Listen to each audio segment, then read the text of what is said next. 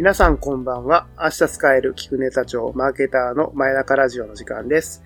この番組はアラフォーマーケター2人が最近気になるトピックを取り上げ、それぞれのマーケ間で下げていきます。最近話題の一人マーケターをはじめ、情報や知見が少ない中で知ってを模索する皆さんのヒントになる視点をお届けしていきます。淡路島でコピーライターをやってます神保です。よろしくお願いします。スタートアップの思いが伝わるマーケティングを実現する株式会社エリコネクト代表の宮本です。よろしくお願いします。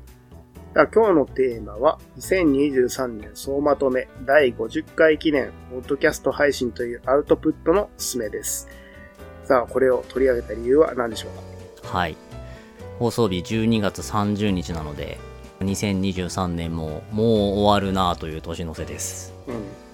で、まあね、今年1月21日から毎週配信してきて、このマーケターの真夜中ラジオもついに今回は50回ということですね。素晴らしいね。50回ですよ。50回か。じゃあ、あれだね。もう一回やったら51回ってことだね。いや、当たり前やな。何その漫才みたいな。ちょっとあれだな。ザキヤマさんの浮き芸を、ああ、そあの。パクろうとして失敗したパターンですね、これね。やられて思ったけど、これツッコミ難しいなと思ったね。これツッコミによって生きるか死ぬかが決まるね、このネタはね。うん、そうだね。ね。結構まあ、ポッドキャスト長くやってたりとか、いろんなところで話すので、まあ、ポッドキャストなんでやってるんですかとか、いろいろと質問を受けたりもするので、改めて50回ですが、ポッドキャスト始めたきっかけは何なんですかとか、ネタってどうやって作ってるんですかとか、ポッドキャストっていうアウトプット方法ってどうなんですかねっていうことを紹介できたらいいかなと思ってます。うん。また50回もあると、まあ、回がたくさんあるので、今聞き始めた人っていうのは、どれを聞いたらいいのかなっていうのもわからないと思うので、うんおすすめの回も紹介できたらなと思ってます。うん。あとは、これは告知なのかな？ジャパンポッドキャストアワードっていうのがありまして、まあ、日本で有数のポッドキャストを決めるっていうアワードが毎年やっておりまして、うん。リスナー推薦っていうのもあるんですよね。はいはい。あの、僕らが応募するやつもあるんですけど、リスナーが、このポッドキャスト番組面白かったよって推薦するやつがある。ジャパンポッドキャストアワードで検索すると出てくるので、1月末まで投票ができるので、こう、ぜひマーケターの真夜中ラジオを好きな方は、投票いただけると涙して喜ぶなと思ってます。励みにはなりますよね。励みにはなるよね。うん。視聴数とかですでに励みをもらってるんだけどね。うん、そうだね。うん。あこれだけの人が聞いてくれてるんだとか思うとね、なんかすごいことだなってありがたいなと思うよね。思うよね。思うけどね。年に一回ぐらいそれをね、投票という形で 表していた話していだただけると嬉しいですね。さらにいいのでははい。とても嬉しいですね。ね。はい。まあ僕はジャパンポッドキャストアワードはい。表彰台のコメントはもうすでに半年前に作ってるんで。は いさすが。はい。まああとはもう。皆さんに選出をいただくだけっていう。なるほど。選出待ちっていうポジションですね。なるほど、なるほど。はい。それ、2024年にとっても2025年にとってもいけるような演説文なんですか？ああ、もう全然、あのいついつ、でもいける。もう時間は、そうですね。もう、歴史の検証に耐える内容になってます。じゃあ、ぜひ今年だけじゃなく来年も毎年毎年応募いただいて、いつか当たるんじゃない ?2024 年にうん。選ばれるビジネス部門とかいろんな部門があるので、はいはい。どれかで出られるといいなと思ってます。ぜひご協力いただけると嬉しいです。はい。はい。お願いします。はい。今回本編はですね、えっと、ポッドキャスト配信というアウトプットのおすすめですが、本編別撮りしているので、ジモさん収録一緒にやってもらいましたが、まあ、どういう点が明日使える聞くネタっていうか、ちょっと答えにくいかもしれないけど、どうでしたか？明日使えるかどうかはわかんないけども、はいそうだね。ポッドキャストって、もちろん仕事にもつながると思ってやってる部分はありますけど、うん。僕なんか仕事も含めて、大人の遊びだなと思ってる部分もあって、仕事とかってね、ただの遊びだと、うん。真剣に逆になれないといううか、ん。すごい限られると思うんですね。一緒につるめる人って。うん。もう本当に何も理由もなく遊べる人って、うん。本当に昔からの友人とかしかないと思うんだけど、仕事って、まあそうじゃない人とも一緒に真剣にできる理由があるじゃないですか。うん。なんか、それすごいいいなと思って、うん特にマーケティングの仕事って医師と医師とのぶつかり合いというか、うん。なので、素敵だなって毎度思うんですけど、うんポッドキャストもその派生系というか、大人のいい遊びだなと思って、うんもちろんこれは仕事にも絡むし、あとはうん。自分のその仕事感を深めるとかっていうのを、うんまあ、競争していく感じですね。そうですね。二人の会話の中で、自分はこう思うけど、相手はこう思うよっていうことをうん踏まえて、施策を深めていけるっていう場でもあるし、うん。うん、飲み会だと飲んで喋って8割忘れるけど、そうだね。一応編集室に残るのでう、ん。後で、ああ、まあ確かにこの子喋ったなっていうのが思い返せる。うんだから積み重なっていくっていう部分もあるので、そうですね。大人同士の知的な遊びだなと思うんですよね。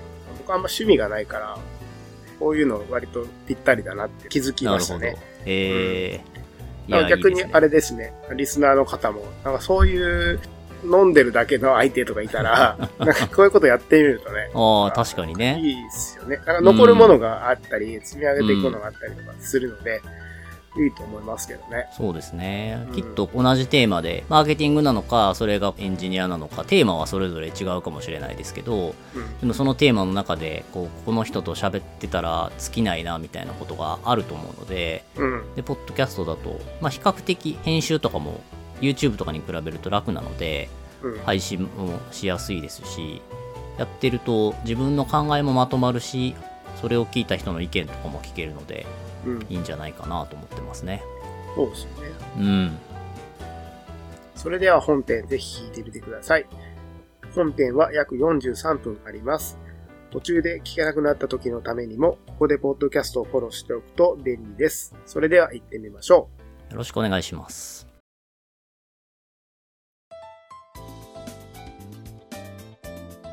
う。さて、宮本さんの今週のピックアップ。テーマはこちら。2023年総まとめ第50回記念ポッドキャスト配信というアウトプットのすすめです。さあ、どんな内容なんでしょうか？はい。ついに50回行ったので、ポッドキャスト配信なんで始めたのかとか、そんな話もできたらなと。50回目にして語るんですね。50回目にして、なかなか50回も続けれたのはすごく良かったなと思ってるんですよね。ねだからえ、ね。50回ってすごいね。すごいよね。だって、だってさ、去年、うん。去年の村上様が56本ホームラン打ったじゃん。おー。まあ、それより少ないと思ったら大したことないんだけど、例が、例が悪いよ。例が悪いよ。例が悪いな。まあでも50本すごいね。まあ50回すごいよね。うん、そう。で、結構ね、50回もやってると、ラジオの感想をいろんな人に教えてくれたりもして、この間、まあ、ビオラジっていうスタンド FM の番組に古くからの友人がやって、そこで話をしたんですけど、うん、その時にも、あの、このラジオの感想でよく言われるのは、二人の掛け合いが面白いよねってよく言ってくれます。ありがたいね。ありがたい。うん。これでも、さ、意図してやってるかっていうと、一応呼び方だけさ、最初決めたやん。やるときに。呼び方って何？ジンボって呼んでたりとかさ、はいはい。ケントって呼んでるけケントど、とか。呼んでるけど、あ、呼ぶと誰か分からへんから、はいはい一応ジンボさん、宮本さんって呼び合う。さん付けがいいよね、みたいな。そうそうそうそうそうっていうのは、確かに打ち合わせしたね。それだけは打ち合わせしたけど、っていうか、それしか迷うことなかったね。そう。あとはもう適当に、この掛け合いはそれぞれ喋ってるって感じだから、そうだよね。だから、うん。脚本とかもなくて、その、一回ごとにお互いが担当会があってう、ん。その時に言うべき情報は書いてるけど、うん。逆に言うと相方というかは、ほぼそれに対して反応してるだけだもんね。そうそうそうそうそう。で、ほぼ編集もせずそのまま、そそうの、。あーとかえーとかっていうのを切ってるだけっていうそう。急に来たやつをどう返すのかっていう。うん。感じではあるけど、でもマーケティング領域という同じ世界にいるから、全然わからない話もないし、うんあとはジンボさんはこうクリエイティブ側で、僕はどちらかというとマーケターとか戦略とかそっち寄りだったりして、うん。立場が違うので、いろんな話ができるんじゃないかなと思ってます。そうですね。うんあとやっぱ、ポッドキャストにおいては、僕が心がけてるのは、一人語りを短くして掛け合った方が、聞いてる側すごい聞きやすいなと思うので、うんうんうん。そういう間の取り方みたいなのはちょっと意識してたりするかなって感じですね。ううんんあとはラジオ聞いてくれた人によく聞かれる質問で3つの質問があるのでちょっとこれを答えていこうと思ってるんですけどうん。うん。まず1つ目なんで始めようと思ったんですかっていうのとうん2個目がネタってどうやって考えてるんですかっていうのとポッドキャストやっててどうですかって聞かれるんでちょっとこの3つを2人で答えていこうと思ってます。はい。でまずなぜ始めようと思ったのかですね。うんうんこれちょうど去年の正月前ぐらいに僕が神保さんにうん。マーケターラジオやりたいんだけどっていう話をして年末年始に帰省した時に淡路島に行ったのが最初の話のきっかけだったかなと思ってます。そうですね。そう。なんだっけ？酔っ払った勢いで言うけど、ラジオせえへんみたいな、そんな感じだったよ。そうやった、そうやった。なんかそういうな感じやった。うん。そうね。そういう恥じらいもあり、酔っ払った勢いで言うけどって言ってたけど、自分の中では結構考えてることはあり、ああ、なるほどね。っていうのはこう自分の中でアウトプットの方法として文章を書くより話す方が得意なんですよね。うんうんうん。で、これまでも DNA の時にエニカやってる時も、講演があるたびにアウトプットを作ってたと。うんで、大体こう箇条書きにしてスライドを作って、で、スライドをイベントとかで喋って、それをブログにまとめるとかはできるんですけど、こう最初からツイッターで何かを言うとか、最初からブログを書くとかっていうのが結構苦手なんですよね。そういう人もいるよね。いると思う。割ね。てか、多いのかもね。だって人間とかさ、淡路島にいたら、うんよくあの、動物の声ばっかり聞いてんだよね。ずっと。鳥の声とか、虫の声とか。うんだから、思うのは、あ、生き物ってうんいい声でコミュニケーションして、うん。それで命をつないできたんだなって思うんだよ。ほうほうほうほう。だから、人間ももちろんそうじゃないですか。だから基本はね、音声から入ってるんだと思うんだようね。ん。それがね、記録に留めるためとかって文字とかも生んだけど、うん。多分セカンドネーションなんだよね。そうだよね文。字っていうのは。ファーストネーションはやっぱりうん。音声、声、歌だよね。だと思いあますね。うん。あ。その方がね、喋りやすいし。ただ、インターネットの世界においてはデータの量とか、聞きやすさって観点で文章の方が流通しやすかったので、うん。ブログとかツイッターとか、あとは写真とか動画もありますけど、音声っていうのは比較的使われてないけれども、やっぱり、コンテンツを配信するって意味では、喋るだけでできるのがすごくいいなと。で、こう YouTube とかだと、やっぱ編集がすごい大変なので、うん。難しいなというふうに思ったので、音声いいんじゃないかなと。うんこういうのやろうと思った時に僕は一人じゃ続かないと思ったんですよね。うん。まあ、これまでも大体続いたことないので、ブログ書くとか、ツイートし続けるとか、うん。大体続かないので、誰かを誘わんとなと思って、うんなんかいろいろと思いを巡らして、あ、神保さんいいんちゃうかと思って。誘ったま、巻き込まれたわけだもんね。そうです、そうです、そうです。酔った勢いで巻き込まれたわけです。なるほどね。で、常に酔っ払ってる僕が答えたわけだ。あとはね、音声で掛け合いをするってことを考えたときに、気軽にずっと喋り続けられるっていうのは飲み会とかでもね、できる感覚は、もうその前からあったから、全然いけんじゃないかなって。でも不思議ですよね。ちゃんと一緒に仕事した期間超短いですもんね。そうだよね。超短いよね。2、3ヶ月？同じ職場にいたのが2、3ヶ月か半そう年ぐらいそうそうかじゃないの？そうそう。しか実はない。うん。で、確かにね、大学の時からの友達ではあるけど、でもそれは大学1年の、それも3ヶ月ぐらいうんうん。でしょ？で、その後、20年間ぐらいは、うん。ほとんど知り合うこともなく。不思議だね。でも、マーケターとして、お互い何かを諦めてないなとか思ったんじゃない？なんとなく。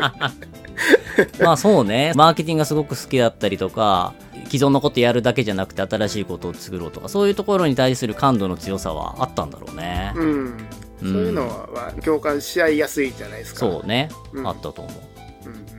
あとは、僕は今年6月に起業してるんですけど、起業する前から起業することを見越して作ったんですかって言われることもあるんですけど、まあ、あんまりそういうことは僕の中ではなくて、サラリーマンとしてやっていく中でもアウトプットの機会は必要だなと思って、うん。それで始めたっていうのがきっかけでしたね。うん。ジモさんは僕の誘いを受けてどう思ったんですか？うーん。まあなんか、時は来たなって思ったね。それだけだ。っていう感じですかね。いいタイミングだったね、じゃうん、昔からラジオは好きで、僕はラジオに育てられたと思ってるんですね。おーもう心の中にゼミに入るとかって割と一人の人に指示するじゃないですか、うんうんうん徹底的に。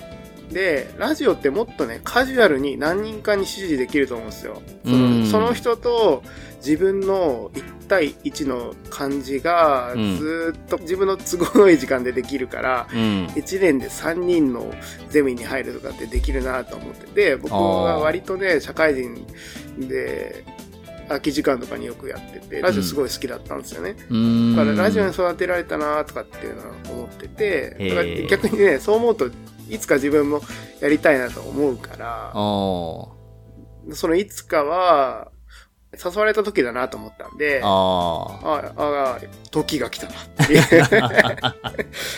それだけだーっていう感じですね。ね。はい俺はそんな背景を知らずに誘ってるけれども、うまくハマったって感じだな、それはね。そうですね。うん。なるほど。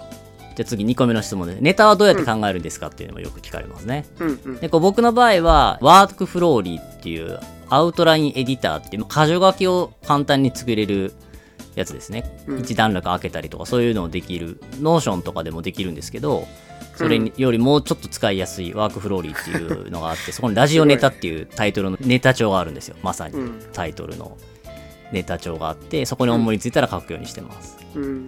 で大きく2つ切り口があって自分の仕事とかキャリアでの思考をまとめるっていう僕の中で仕事するときに仕事を構造化をするってことを重視をしてますとこれは全然職の時からいつも面接で聞いてたんですけど転職で中途採用の人とかが来た時にうん。もしあなたが今の仕事を辞めてうちの会社に来ると今の仕事を誰かに引き継ぐことになると思いますとうん。で今の仕事を引き継ぐとした時にこの仕事の重要なポイントを3つ挙げて引き継ぐとしたらどの3つを挙げますかっていうのを僕はいつも面接で聞いてるんですよね。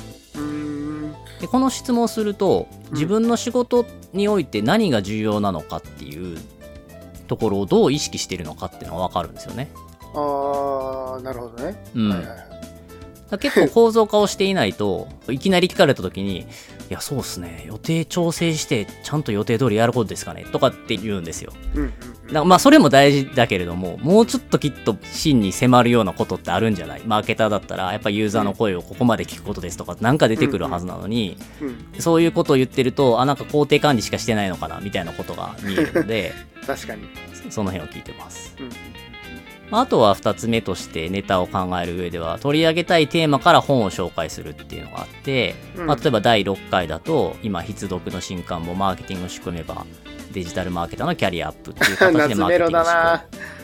懐かしいですね、うんうん懐かしいですね。6回なんですね。そう第6回でした。取り上げましたね。でこれを取り上げた時に著者の山口さんがうん。Facebook とか Twitter とかで紹介をしてくれて一気にフォロワー数が増えたっていうことがありました。うんうんうん。あとはもう一個紹介した第12回未顧客理解っていう本であすね。僕が言えなかったやつだ。そうそうそう。どう読むのっていう。客。これは普通に本を読んでめっちゃ面白い本だなと思ったのでそれで紹介しようっていうので、うん。えーやりましたねでちょうどこの未顧客理解を書いた著者の方が新しく本を芹沢さんって方なんですけどマーケティング会話でちょっと話題になってる戦略ごっこあもう発売されてますね12月あ16あ、日見た見た。はいはい。この本もすごい気になるなと思ってますタイトルが面白いね。面白いよねうん。戦略を作っているようで全然戦略的じゃないマーケティングよくやってますよねっていうことに警鐘を鳴らしているらしいうん。いや、本当ままさにそうだと思うよね。あるよねきっとうん。あれは。マーケティング戦略はこれですって書いていながらうただ単に説明してるだけみたいなことは普通にあると思ん。ねフレームワークコピペして、あちょっと書き換えてるだけみたいな ことを言うんだろうなっていうのは、容易に想像できますね。うそうどうしてもマーケティングってフレームワークを使っていると賢いことをしている感が出るのでうん。そういうことあると思うんですけど戦略ってこう資源の配分なのでこれをうん。目的を達成するために優先順位をつけて一番やるべきことはこれでこれをやらないってことを決めるっていうことがやった方がいいよねってことが書かれているんじゃないかなと思っています。ちょっとまだ読んでないので、戦略国庫は。すごいな。読み合いが続いてますね。そう。なので、戦略国庫はちょっとまた読んだら、来年紹介できればなと思ってます。神保さんはネタをどうやって考えるのかを聞いてみたい。ネタ？は、んもう一人の僕が考えてます。いや、もう何でもかんでももう一人の僕やな。それはじゃあ寝る前に、ネタどうするか明日の朝になったら思いつくと思って寝るってこと？今年で言うと割と連載記事が多かったので、うん連載記事でも言語化莫大にするから、うん。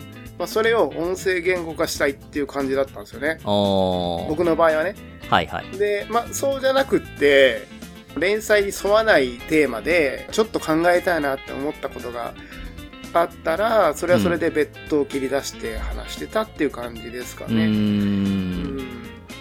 かな。ただ、僕は割と一日一個、朝起きた瞬間に、朝8時半ぐらいに自分の投稿で、うん。X、Twitter、現 X で、はいはい。つぶやくようにしてて、もう3年ぐらい毎朝やるんですけうど、ん。前日とかは何をつぶやくかは決めてないんですよね。うん。だけど朝一番の集中力とかインスピレーションが強い時に何かしら言語化をしておくことを1年やれば365回うん自分の自分らしい言説が積み重なっていくので、うん。それを続けようと思って今もう3年やってるんですけど。まあ、その中でまあ割と共通的なテーマができてくるので、うん。それを一個にまとめて話すみたいなことはたまにやってますね。うん。いい習慣ですよね、それね。そう。だから僕、宮本さん違って毎日一個続けれるんですよ。すごいなと。だからそれは何かに刺激を受けて書くとかではなくて、うん。パッとこれを書こうって思ってパンって書くってことよね。そういう習慣になってるから、毎日出てくるのかそうそう。鶏が卵を産むように、毎日、朝だから僕5時か5時半ぐらい起きて、6時ぐらいまでに、1週間分ぐらいのツイートを読み直しながら、その日のツイートを考えるんですね。な。うーん、読み1直すんだ。週間、だからそう、1回ツイートしたら、7回読み返すわけですよ。で、その文脈の中で考えるか、全然違うことを考えるかわかんないんだけど、うんそれを考えるんですよね。で、うんまた新しい文脈を作るってことをうん日々積み重ねている感じですね。へ面白いですね。それねー。そうね。うん。ツイート欄思いつきなんで、うん。改めて編集する機会にはなってるって感じですね。うんこういう場がね。ですよね。いやなかなか自分の仕事って振り返らないとただただ流れていくというか何が学びになったのかどうかも分からず1年バタバタしたけど何だったんだろうなっていうこともあるので。ありますようね。ん。何がしかアウトプット機会があると振り返るので。うんうんうん。仕事ってすごく強く自分がコミットするので、うん思ってることって結構あるんですよね。うん。なんか、あ、こういう時に自分がちょっと違うなと思ったりとか、この仕事ちょっと嫌だなと思ったりとか、うん。で、なんで嫌なんだろうなとかって思った時に、改めて自分のやるべき仕事がパリッと明確になったりすることっていうのはうん。あって、それってその時につかまないと、なんか流れちゃうんですよね。うんそれを一個一個、日々日々何かこの定期的にこう時間を決めてツツイートする、言語化するって決めていたら、それを割とね、つかめるんですよ。うーんすると、それは、まあ、自分のメモにはなりますよね。少なくとも。ねうんでそれは他の人のインスピレーションにもやっぱりなると思って信じて僕はやってるんですけど、そういうことはあると思うんですね。いや違和感の言語化は大事ですよね。うん、すごい大事だとう。ん。ほっとくと消えますもんね。うん。ほっとくと忘れるけど言語化をすると固定ができるし、うん違和感ってもう発見の一歩手前ですもんね。超手前ですよね。うんただ、僕も会社員やってたからわかるんですけど、うん会社員だと流しちゃうんですよね。めっちゃ忙しいからう。んめちゃくちゃ忙しいし、やっぱり会社を背負ってやってるから、個人として発信するときにすごいためらいがあるというか。だからやりにくいんですよね。うん。ある程度までリスクを引き受けた上で発信するみたいなところの方が僕は発信しやすいなと思ったんですけど、うんんなんかそういう環境的なものもあるかなと思うんですよね。あーってことは、サラリーマン自体はそんなにツイートしてなかったんですか？ジンボさん。うん、うん、ツイート全然してない。Facebook かだったら、あ Facebook 知ってる人のインナーの中でめっちゃ酒飲み投稿やって、あバズ、反響をいただいてましたね。あ、時代の変化もあるよね。うん、ありますね。なるほどね。うん。僕もサラリーマン時代から、そもそもツイートは苦手な、苦手って言ってもちょっとはするけど、定期的にするとかそんなににしなくて、ではあるが、サラリーマン時代からツイッターは気にせず使ってましたね。うんうん。確かに、そういうの言われたことはありますね。で会社を代表してるわけではないけど、エニカのマーケティング責任者やってますって名前を出してツイートとかして、勇気ありますねとか言われたことあるんですけど、ああ、はいはい。別に悪いことそんな起こらなかったから大丈夫かなみたいな。そうだよね。そう。意外と気にしてるほど自分のツイートが炎上したりとかしないし、したらすごいことやからさ。したらすごいことだよ。そう。意外とそんなことないなって。うん。世間はそんなにね、自分のことをそうそうそうそうそう。気にかけてないし。そうそう、ツイートなんてね。あとはもう、上げ足取られるようなことを投稿するような人は多分負けたやっちゃいけないよね。そうね。そうそうね。うん気づこうよっていう話だと思うので。うん。そこはね、一定リスクヘッジは自然に織り込んだ上で、うん。言論、振る舞いが、なんか、できないとちょっとあ危ないもんね。危ないよね。普通の日常でもやっちゃう可能性があるもんね。ツイートでやっちゃうってことはね。僕は一応、前々職の時にソーシャルメディアのリスク対応とかもやってたので、こういうことはダメだみたいなのはよく知っているので、そうだよね。その知識に基づいてやってるから、まあ、炎上しないのもありますね。あと聞かれる質問最後3つ目。ポッドキャストやっててよかったことなんですか？みたいなのもよく聞かれますね。うん。で僕はまあさっきも話した通り、まあ、自分の考えをアウトプットすることで整理されるっていうのは確かにあるなってうん。思うのと、あとは、これは独立してからっていう部分もあるんですけど、自己紹介の時に喋りやすいというか、僕はもう名刺の裏に、マーケターの真ん中ラジオやってますって書いてるんですよ。うん。で、マーケティングカテゴリーで1位になったこともあるラジオやってますっていう話をすると、いやー、そうなんですね。ラジオってどうなんですかみたいな話のきっかけにもなるので、そこはいいかなと思ってますね。うん。なるほどね。うん。アウトプットするために整理される。まあ確かにね、喋りながら新たに気づくみたいなところもありますよね。あるね。うん。うん。あとは、このラジオは2人の対談なので、自分はこう思うけれども、神保さんはこう思うんだであるとか、うん。僕は神保さんの話を聞いて学ぶこともすごくこの1年あったので、うん。もう一人の自分に任せるとか、そういう手があるのか。ついにね。実際ね、それでコピーを書いて、クライアントにコピーライターですかって言われたぐらいだから、ね。いや、あれは本当本質的な考え方だから、うん。別に僕固有のものではないので、あうん。ただね、多分本で読んだだけだと、ほんまかいなっていう話というか、あんまり実感がないんだよね。あ、そうだね。だから、顔見知りの人が、いや、マジでうんいるんだよ、本当の自分はいるんだよって 言ったら、あほんまかなっつって、まあ、騙されたつもりになってやってみようかなってちょっとまあ思うすか。そうね。うんまあ、だって、このアイデアどうやって考えたんって神保さんに聞いたら大体もう一人の自分って答えるからさ そそんだけもう一人の自分いるんやったらすごいなと思ってくるよねだんだんとね そうだね。うん僕も言い過ぎて最近あんまり降りてこないけどね。ああマジでちょっと恥ずかしがってんの、まあそんなもんだよね。うん、そんなもん、そんなもん。うんなるほどじゃあ50回ということで過去50回のおすすめ作品をお互いに紹介し合えればと思いますはーい。僕はですね、時間的に2個ずつぐらい紹介しようかな。現状で言うと再生回数が一番人気の作品ですけど、100円で買える商品を1000円で売るには、インフレ時代のマーケター目線の価格戦略っていうのを20回で放送した回で、これが今のラジオの中では一番再生されている番組ですね。うんうん。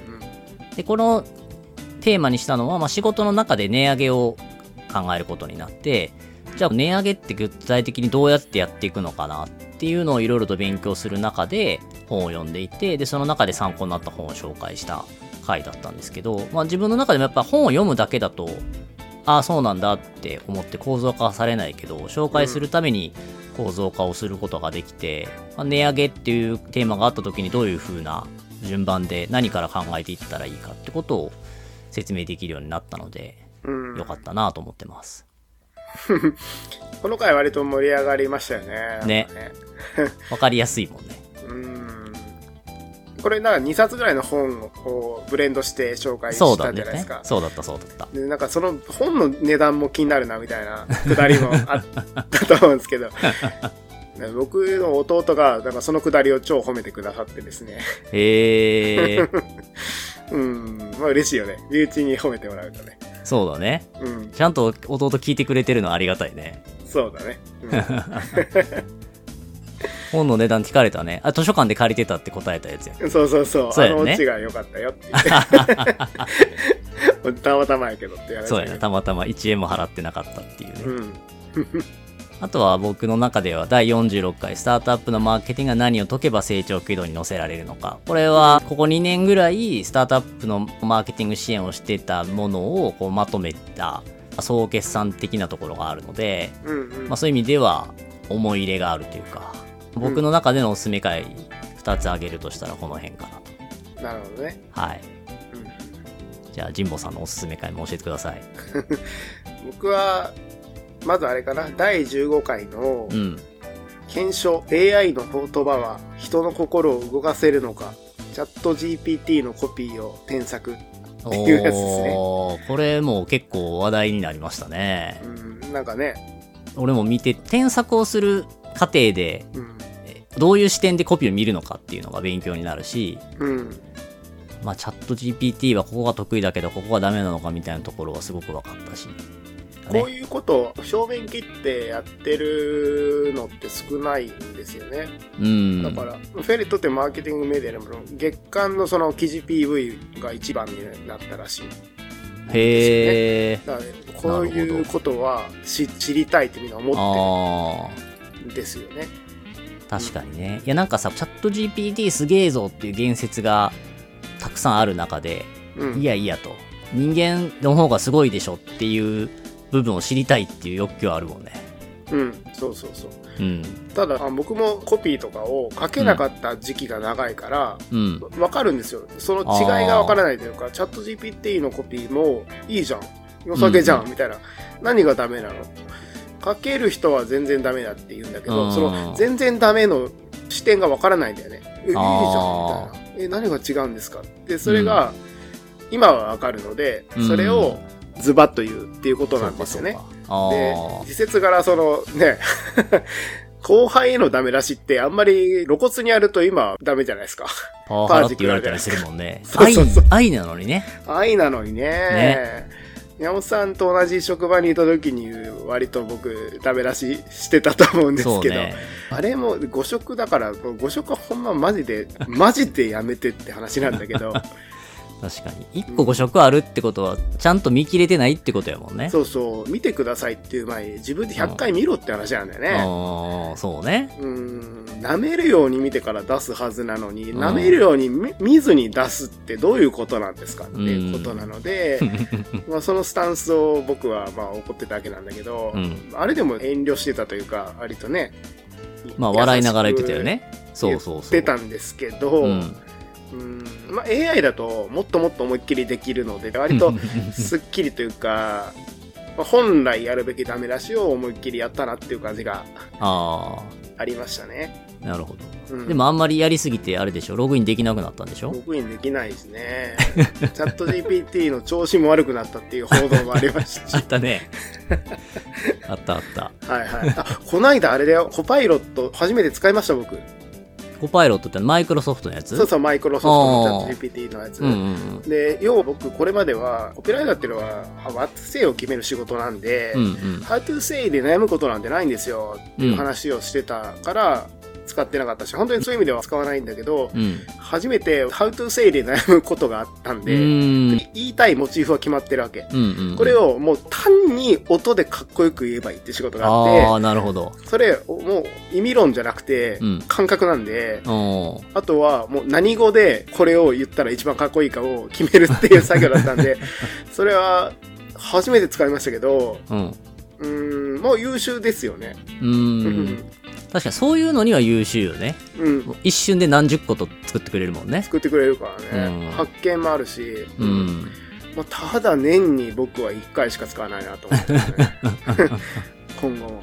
まあそんな感じのなるほど。聞いてほしいなっていうのが1個ですね。はいはいはい。あとはもう1個はあれかな。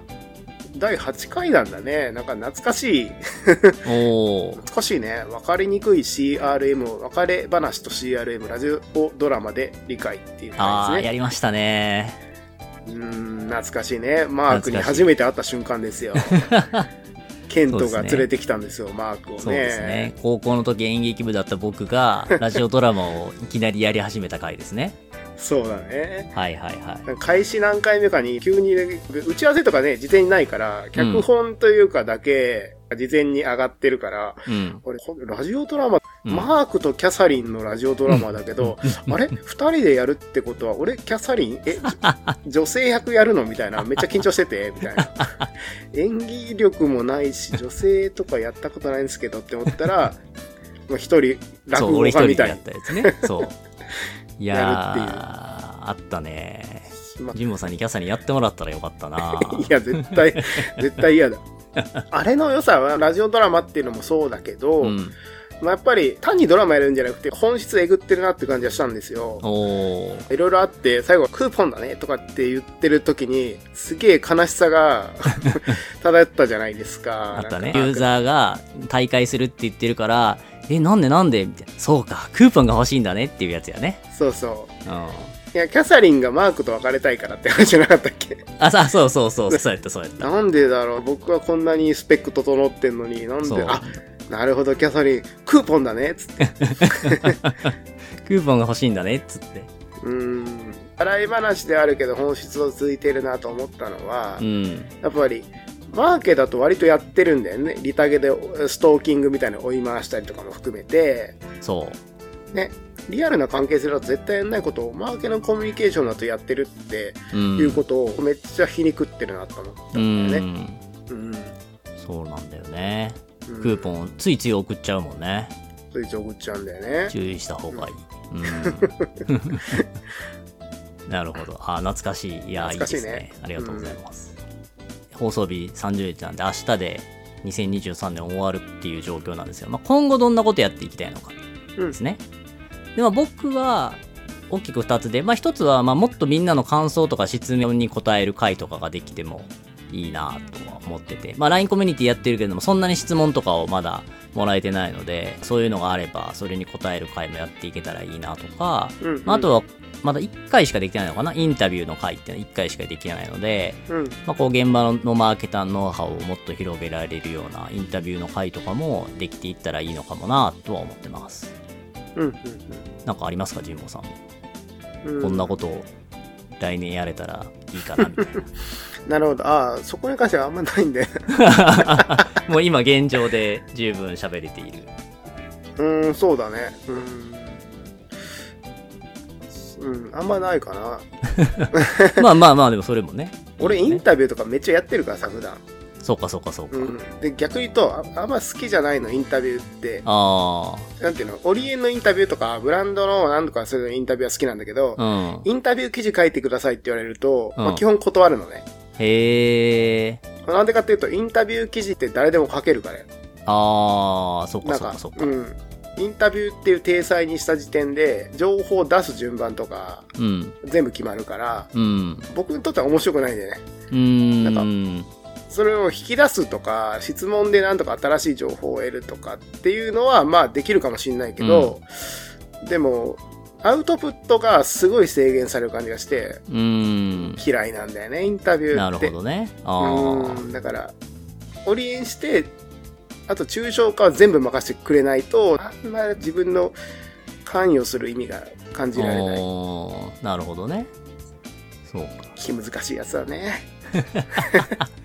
まあでもそういう意味ではこのラジオはもうそういうのなく、全部テーマから何から神保さんが決めれるから、うん。その点は、まあやりやすいというか、やりたいようにできてますね。そうですね。うん。だから、そうだな。確かに。ベクトルはだから僕はあんまり迷いがないので、うんそれをもうちょっと突き詰めていくってことなんじゃないですかね。なるほどね。やっていきたいことで言えば。うん神保さんらしくて。はいやっぱお互いの違いがいつもよく出るなと思って。そうね。そう。だからい聞いてくれた人も2人それぞれ掛け合いがあるけど、それぞれちゃんと意思を持って意見があって喋ってますよねっていうのは、感想で聞いたことがありますね。ああ、それ嬉しいよね。なんか意そうそうそうそう思があってとかうんってね。。ただ単に、なーなーで喋ってるわけじゃなく、ちゃんとディスカッションしてるのがうん。いいんじゃないっていうのは思うので、うん。そうだね。うん。なので、あの、2024年も僕が新しいことをやって、神保さんがオールドイズニューで深めていくっていう2つやっていくと、バランスがいいんじゃないかと思いますよ。うん。そうですね。だから僕はオールドイズニューなんで、そうだよね。そうだよね。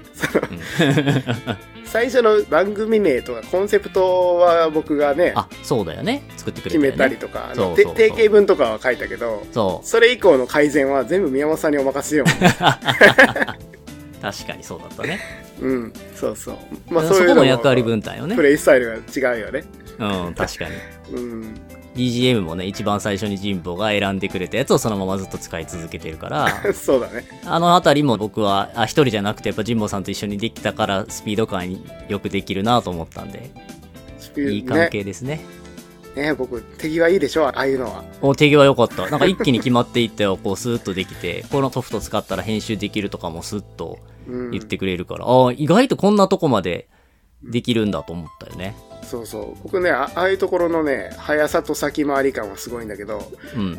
興味なくなったら、あとはもうお任せしますみたいなところの、その態度のパッキリ感もすごいんですよ。そうね。うん。わかりやすいよね。うん。わかりやすい。こねくり回してもうまくいかなかったなって思ったんだよね。うんサラリーマン時代の最後に。うん。よりは本質だなと思ったから、なるほど。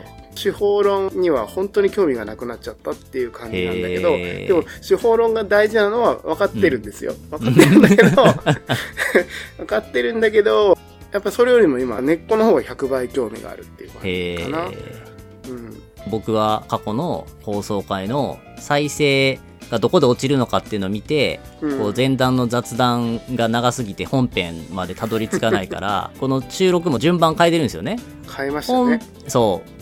普通、オープニング撮って本編撮ってエンディング撮ってって流れだと思うんですけど、うん。まあ、ぼ僕ら的には最初に本編を撮ってるんですよね。うんうん。本編を撮ってオープニングを撮ってエンディングを撮るって形にすることで、オープニングの時に、ジモさんこの回聞いてもらいましたけど、どこが明日使える聞くネタになりそうですかって質問を答えられるような状態になるようにうん。構成してるっていうのとかもうん。真ん中ぐらいで変更しましたね。変更しましたようね。ん。うん。すごい覚えてるな、あの日とかもね。うん。うん僕がマルチコピーの話をした回なんですよね。おーすごいね。そこまで覚えてるんや。うん。なんで覚えてるかって言ったら、めっちゃ徳島の奥深くまでドライブして、思いっきり帰ってきた収録に入ったんで、言ってた。もう間に合うかどうかハラハラみたいな感じで やったんで、めっちゃ覚えてますけど。えー、まあでもね、僕は僕で、あの、ありがたいなと思ったんですよね。そういう数字を見てね。はいはいはい。提案してくれてとかっていうのをやってくれることって、ね、ありがたいじゃないですか。あそうだね。うん。だから、うん、うん確かにそうだなと思って、うんうんもう全面的に賛成しましたね。おーそうですね。はい。それはいでうまく続けられていると。うん。じゃあこんな感じの仲の良さで、来年も引き続き、そうだね。来年1年やると、来年のの末は100回ぐらいになってるんじゃないかな、ねきっと。うん。100回ちょいになるのかな。ね、なってるはずよね。すごいよね。すごいよね。来年も頑張りましょう頑張りましょう。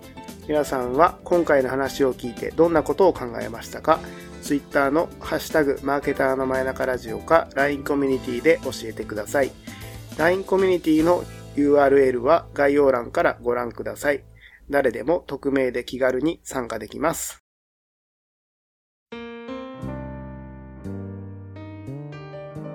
さて、今週の明日使える聞くネタ帳マーケターの前中ラジオもそろそろ締めのお時間となります。はい。山本さんってうん1年振り返ったりとかう、ん。はい。そういうのって割とするタイプですか？あー、ですね。いいですね。12月30日っぽいネタで。ぽい。はい。僕はね、ここ4、5年、年末にブックカフェとか、もうめっちゃ静かな空間に数時間こもって、うん。1年を振り返って紙にメモするっていうのを習慣にしてるんですよ。で、ここの1年こういう1年だったなって、仕事の関係もこうだし、プライベートもこうだったしっていうのはちょっと1年振り返って、うん。で、その中で来年こういうことしていけたらいいなっていうのを書くっていうのを習慣にしてますね。この話あれだよね。第3回かなんかの、ふずくえの話が出た時にそう聞きましたね。懐かしいな。もうあれから1年ですね。そうなんですよ。そう、ふずくえとかそういうカフェでやるんですよ。1年を振り返るっていうのを。うーん。で、ここれの良さは、当然振り返る機会になるっていうのもあるんですけど、うん毎年毎年その紙が積み重なっていくっていうことがあって、例えばこ今年も2023年を振り返るときに、うん2022年どうだったかなとか、うん。2021年どうだったかなっていうのも振り返るんですよね。うんうん。そうすると、時系列でどういう変化があったのかっていうのもうん。感じられるので、うん。なんで、すごい面白いですね。なるほどね。いいよね。時間と場所を固定するメリットってめっちゃありますようね。ん。うん。なんか、ああ、一年経ったんだって。僕は必ず、お盆に実家帰るんですけど、実家から淡路島に帰る途中に、あ昔ね、いつも行ってたキャンプ場に寄るんですよ。へえ。キャンプ場って年に2泊3日を、小学校から大学卒業ぐらいまでやったんでう、ん。1ヶ月ぐらいは過ごしてる場所なんですよね。そこに毎年行って、うんああ、1年経ったなって思う ようにしてる。1年経ったなと、ああ、あの頃から言うと20年経ったなと思うわけですよね。なだからそ。そういうの定点観測というか、時間の尺度をこう体感的に確かめるみたいなうん。のには非常にいいですよね。そうっすね。うん。ちょうどね、この年末年始とか、何かの区切りがそういうの考えやすいタイミングなので、うん。年末年始と4月と年度始まりとかがメインだと思うんですけど、そういう時に振り返って考えて過去をまとめるっていうのも面白いんじゃないかなと思います。うん。手書きで書くのもいいんだろうね、多分ねう。ーん。手書きですね。僕基本的にメモ、本編でも紹介したワークフローリーとか、箇条書きでこうどんどんパソコンにメモっていくことが多いんですけど、うん。この儀式だけは紙に書くっていう、んで、記録のためにこの紙のキャプチャーとか写真をエバーノートに残していくっていうのが うん。僕の中の儀式ですね。いいよね。うーん。手書き、音声とも似てるけど、やっぱり、情報量が全然違うよね。うーん。その時のニュアンスが多分すげえこもってると思うんですよ。そうそうそう。うん書き方とかね、どういうところに書いていくのかみたいな。僕は3年から4年前ぐらいまでは、こうマーケティング責任者としてどういうキャリアを作っていくかっていうテーマが結構大きくって、うん。で、だんだんと、マーケティング責任者というよりも、いろんなところのマーケティング支援だったりとか、自分でやりたいマーケティングをやるときにどういう場だったらいいのかなっていうことをいろいろと考え始めて、で、2022年は、えっと、地域活性のプロジェクトちょっとやってみたりとか、うんそういうこともやり始めたりみたいなところが、こう振り返ってみるとあって、その辺でいろいろと活動してたものが、最終的に2023年の独立につながったんだなとかっていうのは思えたりするので、うん。ちょっと俯瞰で見ないとね、その辺がわからなかったりするので、うん。俯瞰で見る時間として、年末年始、まだね、12月30日、だから年末年始、皆さんもお時間少しあれば、ちょっと振り返ってみて、で、まあ振り返るとね、来年こういうこともやりたいなってことも浮かんでくるので、うん。いいんじゃないかと思いますね。そうっすねう。ん。書いてると自分が思ってなかったことも芋づる式に思いついたりするじゃないですか。うんうんうん思いつきますね。なんかね、ああいうのは不思議ですけどね。うん。でもああれが発見だと思うんですよね。あ、自分ってこんなこと考えてたんだとか。うん。でそう掘り当てた時にちょっと感動したりとか、うん。何かしら人生が変わったりとかう、ん。あると思うんで、ですね。年に一回ぐらいはそういうのをした方がいいよね、きっと、ね。そう思いますね。うん。なんか僕の中で書くって自分との対話だと思ってるんですよね。うん。思いついたことを書いて、で、なんか違和感を感じるなとか、この観点だとどうなんだろうっていうのはその質問も書いて、うん。でその質問に答えていく答えていくとまた新たな質問が湧いてその質問を書いて答えていくっていうことをしていくとうん。その作業始まる前は思いついてなかった自分の考えとかが綺麗にまとまっていくのでうん。本当にちゃんと時間があってそういう人もいるんだったら、まあ、コーチングを受けるとか年末年始にまつわる質問とかをしてもらうとそこから引き出ししてくれたりもすると思うんですけど、うんまあでもそこまでしなくても自分自身に質問して自分自身に答えていくことでほぼ似たようなことはできるなって思ってますね。他者を挟むよりも素直にできる可能性もありますよね。ああ、そうですね。う。うんん。まあ逆もあるかもわかんないけど。うん。うん。多分人によるんだろうと思うけど、僕はもそう本当に他者を挟まない方が正直に考えれるタイプなんで、全然こっち派ですね。一人で振り返りたいですね。はいはいはうん。い。いいですね。明日使える聞くネタ帳マーケターの真中ラジオでは、マーケティングに役立つ情報を毎週配信していきます。ポッドキャストをフォローすると、マーケターとしての知見が毎週溜まっていくので、ぜひフォローしてみてください。ではまた来年もポッドキャストでお会いしましょう。良い年をお迎えください。さようなら。さようなら。